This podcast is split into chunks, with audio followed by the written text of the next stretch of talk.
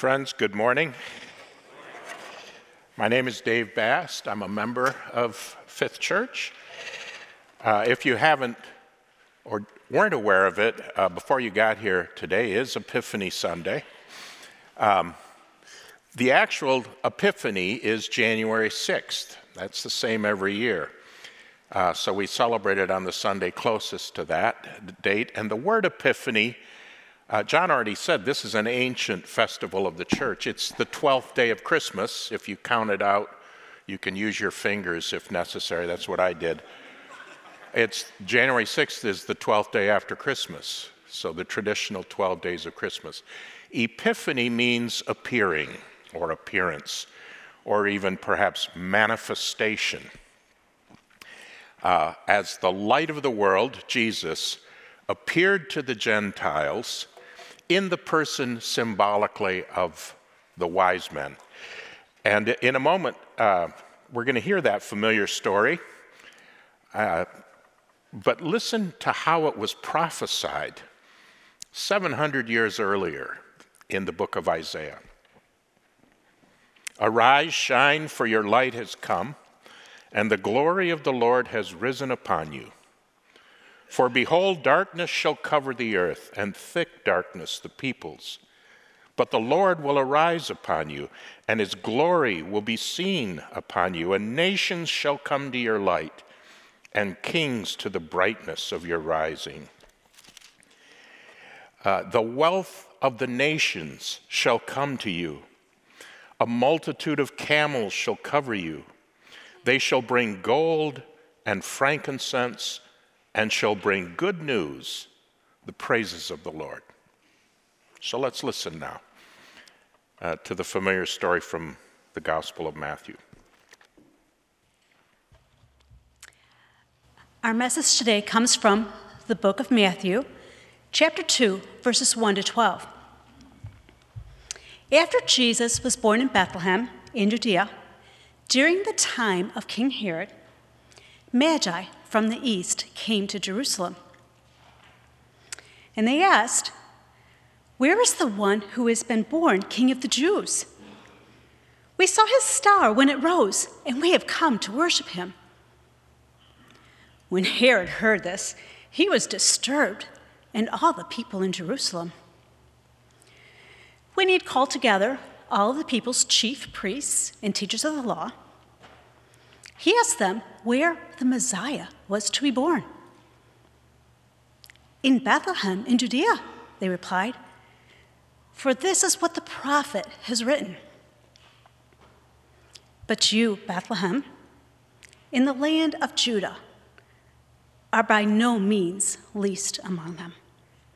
For out of you will come a ruler who will shepherd the people Israel. When Herod called, then Herod called the Magi secretly, and he found out from them when the exact time the star had appeared. He sent them to Bethlehem and said, Go, search carefully for the child, and when you have found him, report back to me, so that I too may go and worship him. After they'd heard the king, they went on their way. And the star they had seen when it rose went ahead of them until it stopped over the place where the child was. And they saw the star. They were overjoyed. On coming to the house, they saw the child with his mother Mary. And they bowed down and worshiped him. They opened their treasures and they presented him with gifts of gold, frankincense, and myrrh. And having been warned in a dream not to go back to Herod, they returned to their country by another route. This is the word of the Lord. Thanks be to God. So, uh, how many of you know that story? You're familiar with that much? Of the Bible. And you know, we, we sing about it traditionally. We're not going to sing it this morning. We three kings of Orient are bearing gifts, we traverse afar. Um, three out of three mistakes in that opening line. or at least assumptions that may or may not be true, not necessarily three of them. Three gifts, doesn't say how many. Kings, not really, not exactly. They were magi, uh, which is to say, uh, astrologer slash astronomers. The distinction between the science of astronomy, which plotted the, the heavenly bodies, and the superstition of astrology, which was universal in that world, uh, that was not a clear cut distinction. So the Magi dabbled in this sort of occult science that, uh, that told how the stars influenced your life and ruled the events that took place. Thoroughly debunked, incidentally, at the very beginning of the creation story in the Bible, where uh, Genesis 1 says, Oh, you know, the sun and the moon, those things that everyone around you worships as divine, God made them. He made them for lights. He hung one in the day to give light, and He hung another one in the night to give a little bit less light. And the stars that you think control your destiny, He made them too, by the way. It's almost thrown in as an afterthought. Oh, yeah, He made them too. And He named them. And He calls. Uh, wonderful statement by the late Pope Benedict, who was just uh, taken to be with the Lord. Um, the star didn't control the child, the child directed the star. That's how it worked. So, okay, but this story uh, just is filled with surprises, and I want to spend a little bit of time on it um, because it's so unexpected, the turn of events. So, for, first of all, first surprise Gentiles show up in Jerusalem and are the very first human beings to announce the birth of the Messiah. Where is he who's been born, King of the Jews?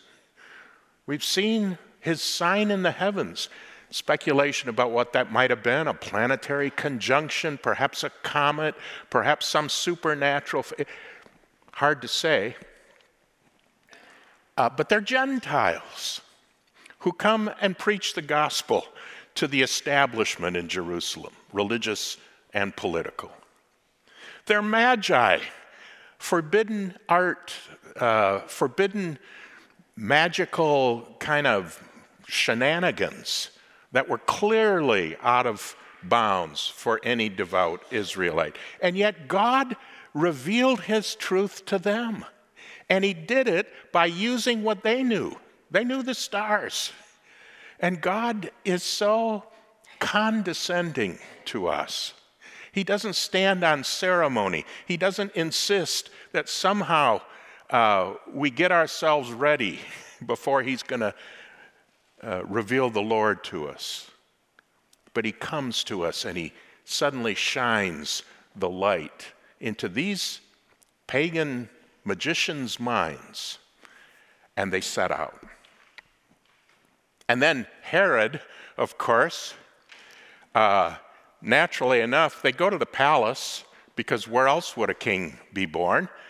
And inadvertently, they set off Herod's alarm bells. But Herod uh, was notorious for vicious cruelty to his own family member. He killed his wife, he killed his mother, he killed three of his sons.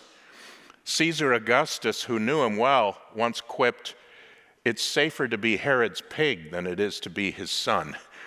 Um, because Herod wouldn't kill the pig for ceremonial reasons, but if he felt threatened. So it's completely characteristic what happens later in, in the Matthew story the slaughter of the innocents. Herod felt threatened. And without meaning to, the wise men set this all in motion. And then the theologians. So Herod turns to the experts, the Bible scholars, and he says, Where's the Messiah supposed to be born? Oh, we know very, it's in uh, Micah 5, verse 2, and so they quote it. You, Bethlehem, out of you shall come the prince. Why didn't they go to Bethlehem, you know? What were they doing? They knew the Bible.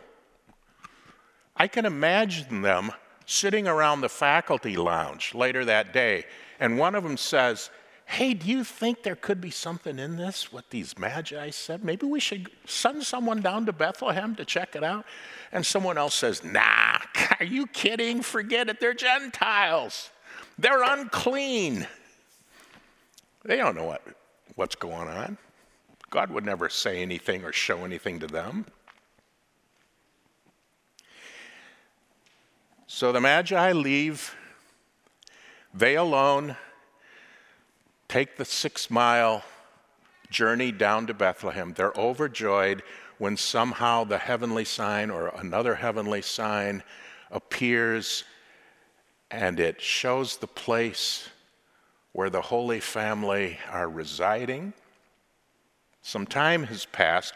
I know in our nativity scenes, we put the wise men on one side and the shepherds and angels on the other, but um, they weren't there on Christmas. Um, probably Jesus by this time is about Maisie's age. Uh, and Joseph has decided to settle his family in Bethlehem. Presumably, he's got a job. And there they're living in a house. And the wise men come in. Biggest surprise of all, they acknowledge this little boy living in, I'm sure it wasn't a palace, sitting on Mary's lap as the king of the universe. And they fall down before him in worship. And they offer their treasures. And then one last little surprise stinger at the end. God warns them don't go back to Herod. He's got other plans. A lot of dreams, incidentally, in Matthew 1 and 2. There's about five or six of them, sometimes with angels, sometimes without angels. And off they go. Symbols, first fruits, actually of us. They are us. We're Gentiles, most of us, I think, who've been drawn to the light of the world, who is Jesus himself. You, you know, um, I, I want to look at a famous verse in John 8. But in thinking about this, it also strikes me that John's famous prologue, you know, that introduction in chapter one that we read on Christmas usually, that's got an epiphany story in it as well. Sort of his take on this whole thing. In him was life, John says, in the Word, who was with God in the beginning, who was God. In him was life, and the life was the light of men and the light shines in the darkness, and the darkness has not overcome it. The true light, who enlightens everyone, was coming into the world. He was in the world.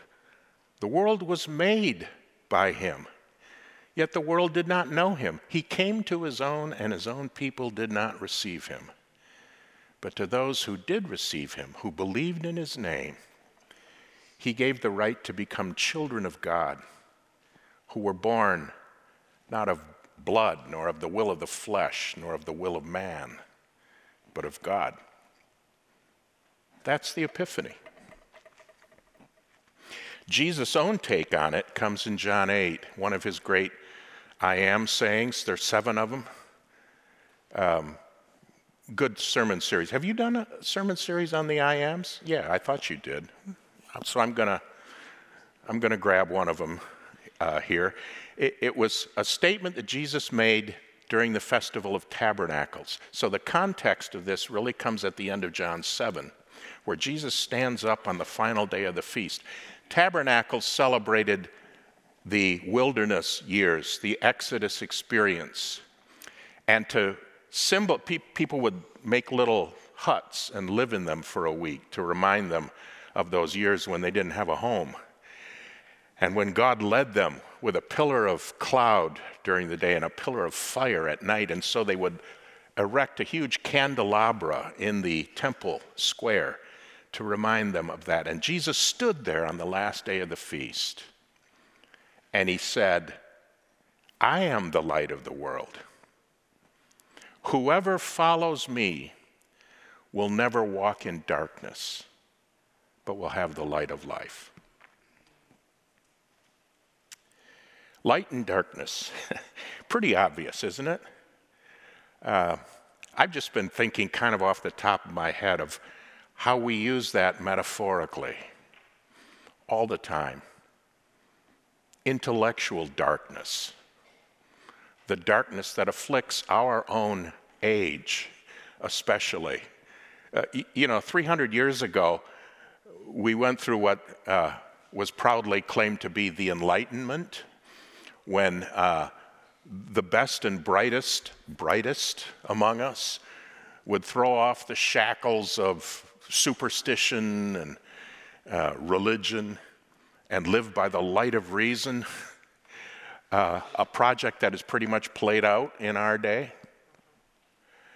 And instead of being guided by those who should most know, um, we kind of wandered into this shadowland of relativism, no absolute truth, no absolute morality.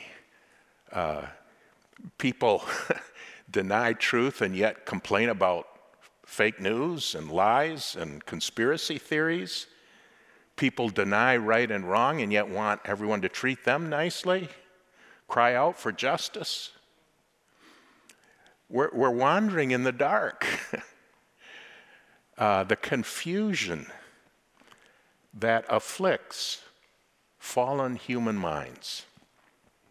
Paul talks about it clearly and plainly in Romans 1. Read, read Romans 1 18 through 31 or whatever the end is uh, sometime and see if he's not talking about us. Um, I think it was G.K. Chesterton who remarked that when people don't believe in God, they don't believe in nothing, they believe in anything. I just saw two stories, one in the Wall Street Journal this past week and one this morning in the New York Times about astrologers. Speaking of astrologers, they're still with us. And, and one of the interviewers asked this woman who was a, had half a million Instagram followers for her astrology columns, asked her, uh, first question, astrology, really? And she said, yeah, you know, whatever works for you.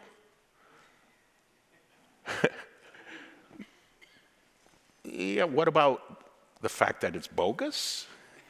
That we're not really ruled by the stars, that they have no impact? The, sky, the star signs of the zodiac essentially are interesting to look at, but they have no. Yeah, no, whatever. You have your truth. I have my truth. Whatever works for you. Moral darkness how about that? John talks about that uh, in chapter 3, you know, right after John 3:16, that wonderful verse that I trust we all know. And then uh, the even more wonderful, in some ways, verse 17, he didn't come into the world to condemn the world, but to save it. But the problem, John says, that people love the darkness. This is the judgment. Here's verses 19 and 20. The light has come into the world, and people love darkness rather than light because their deeds were evil. For everyone who does wicked things hates the light and does not come to the light, lest his deeds be exposed. What do they say? What happens in Vegas stays in Vegas. we've, inv- we've invented this whole city and illuminated it 24 7 with glaring neon lights so that the shameful things we're tempted to do stay, stay secret, stay there. and to tell the truth, we all of us have a tendency to dive back into that darkness, don't we? We've done things, we've thought things, we said things that we don't want to come to light. So it's not just out there. There's still a little bit of darkness in here, isn't there? Emotional darkness. John mentioned it in his prayer.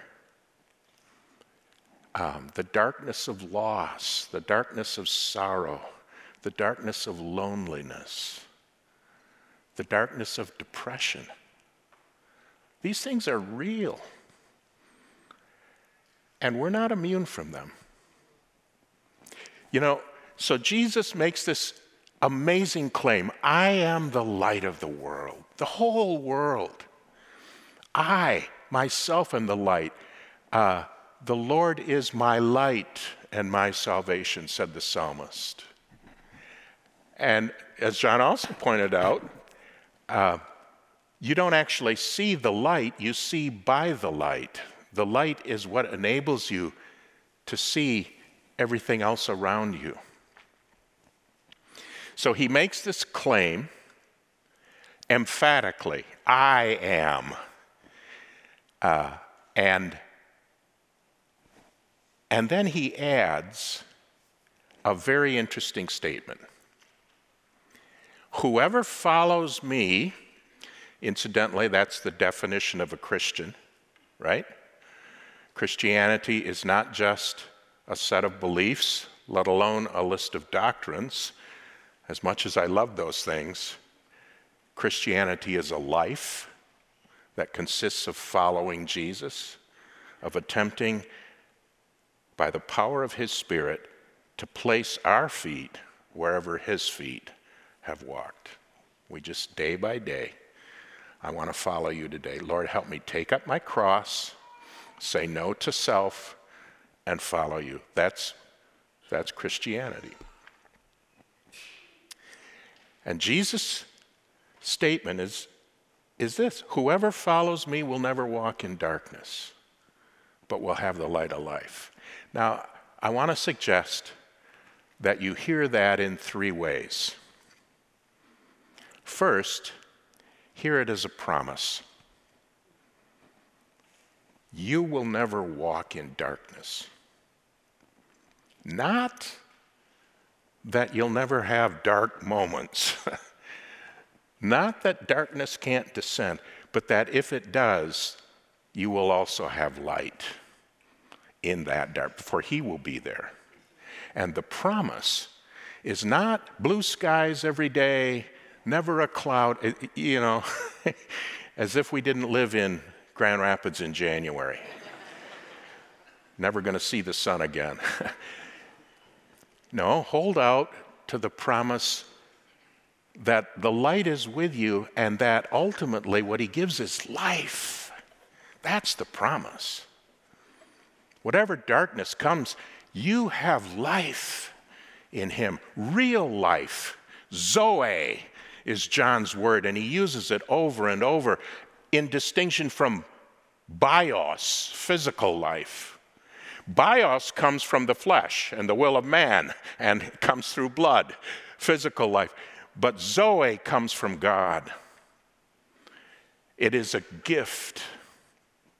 You don't earn it by following Jesus. You follow Jesus because he's given you life. That's how it works. And that's his promise. Nothing, no one ever will take that from you whatever darkness descends. After all, I mean, he's the one who wrestled in the dark in Gethsemane, let down by his friends. He died in the dark on Golgotha. He lay in the darkness of the tomb for three days. He knows darkness. So it's a promise, right? Hear it also as an invitation. Whoever follows me, another of John's favorite words, also short, Zoe, three letters, Z O E, eternal life. It's often tra- real life, as opposed to simple physical life. The word whoever is also just three little letters, tis, T I S. And it's sprinkled all through the Gospel of John. Uh, Richard Bauckham is one of the great um, New Testament scholars of the 21st century, and he points out something so small but so obvious it's singular. It could have been plural, but it's singular. And every time Jesus uses it, all of these great statements, it's that same individual singular word. Whoever believes in me will not perish, but have everlasting life. Whoever follows me will never walk in darkness. The one who does. He wasn't just thinking collectively, he was thinking about you when he said this. You were in his mind, I was in his mind. It's a gift, you know? You don't earn the life, but you do have to receive it. What was it John said? To those who did receive him, who believed in his name, he gave the right to become children of God fully and forever. And finally, I think we have to hear that as a challenge. John will develop this later in his letter. God is light, and in him is no darkness at all. If we say we have fellowship with him while we walk in darkness, we lie, and we do not practice the truth. So, a challenge, yeah, because we're constantly wandering back, aren't we? Into one kind of darkness. What are you going to do when you stumble and fall? Just give up? I keep coming back to Peter's line in John 6 Lord, where else shall we go? You have the words of eternity. I got nobody else but you. I got nothing. So when I've failed, all I can do is get up and say, I'm sorry, and go back to following. I want to leave you with a couple questions. John likes to do that, so I want to kind of do something similar. You, you know the three basic ones. I'm, I'm not going to go there, but I'm going to ask you to just reflect for a bit on two questions. First, are you photosensitive? Have you had your own personal epiphany? Where you've seen the light. I've seen the light. The bulb has gone off. I've recognized Jesus for who he he really is who he said he was. It's actually true.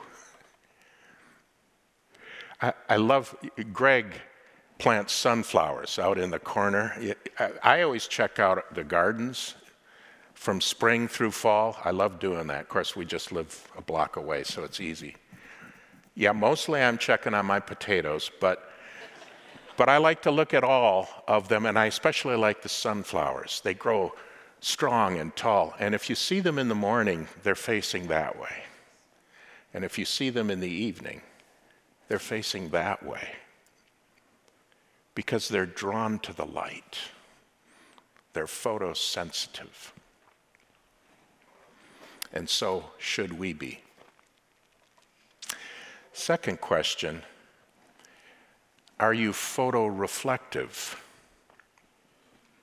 Can others see His light in and through you?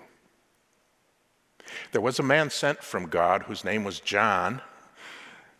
John the evangelist writes, he's writing about John the Baptist. He was not the light, but was sent to bear witness about the light that all might believe through him. We are not the light, but we are lights. Jesus said so. You are the light of the world. So let your light so shine that all may see your good works and give glory to the Father in heaven. In his name, amen.